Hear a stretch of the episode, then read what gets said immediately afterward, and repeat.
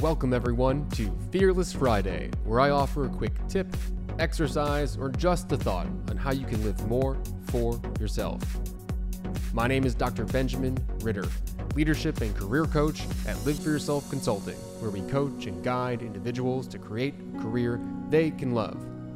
Remember, today is your day, and how can you make it fearless? Hello, everyone, and welcome to Fearless Fridays. My name is Dr. Benjamin Ritter, and I'm a leadership and career coach that guides leaders to become the leader of their own career.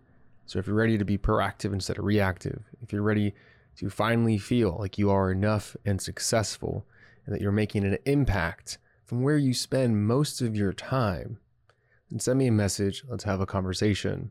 And today, I actually want to talk about procrastination and motivation and how there there tends to be different stages of doing anything right? Before you start something right when you start something the middle of something and when you get close to the end. And if you're a runner I, I like to run. When i first start running i have a lot of energy. And then there's this kind of midpoint where i start getting tired and i start wondering whenever it's like when when is this going to end? Just please let this end everything starts hurting a little bit more. I start focusing on the things that are wrong instead of things that are right. And I lose the motivation I had right when I started. Now, when I start getting close to the finish line, oof, I get this extra burst of pace. Where'd that come from? Where'd that energy?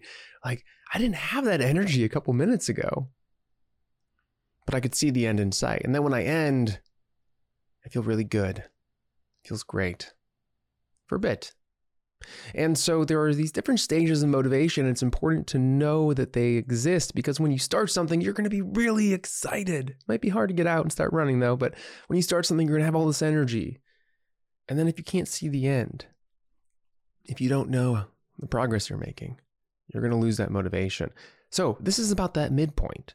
If you find that you are losing momentum in the middle of what you're working towards, set smaller targets. Let yourself be able to become aware of the progress that you're making. Change your milestones, make them smaller. We need to see the finish line to keep going, to keep that energy and motivation that you had when you got started. So if you have questions about how to get started or anything about motivation, send me a message. Leave it in the comments if you'd like. But hey, I read and respond to everything. And most importantly, everyone, this is why I do what I do. Please, keep on living for yourself. So get out there, everyone, and live fearlessly. If you have any thoughts and comments, be sure to use the links in the show notes to send a message my way. Thank you all for being here. Keep on living for yourself.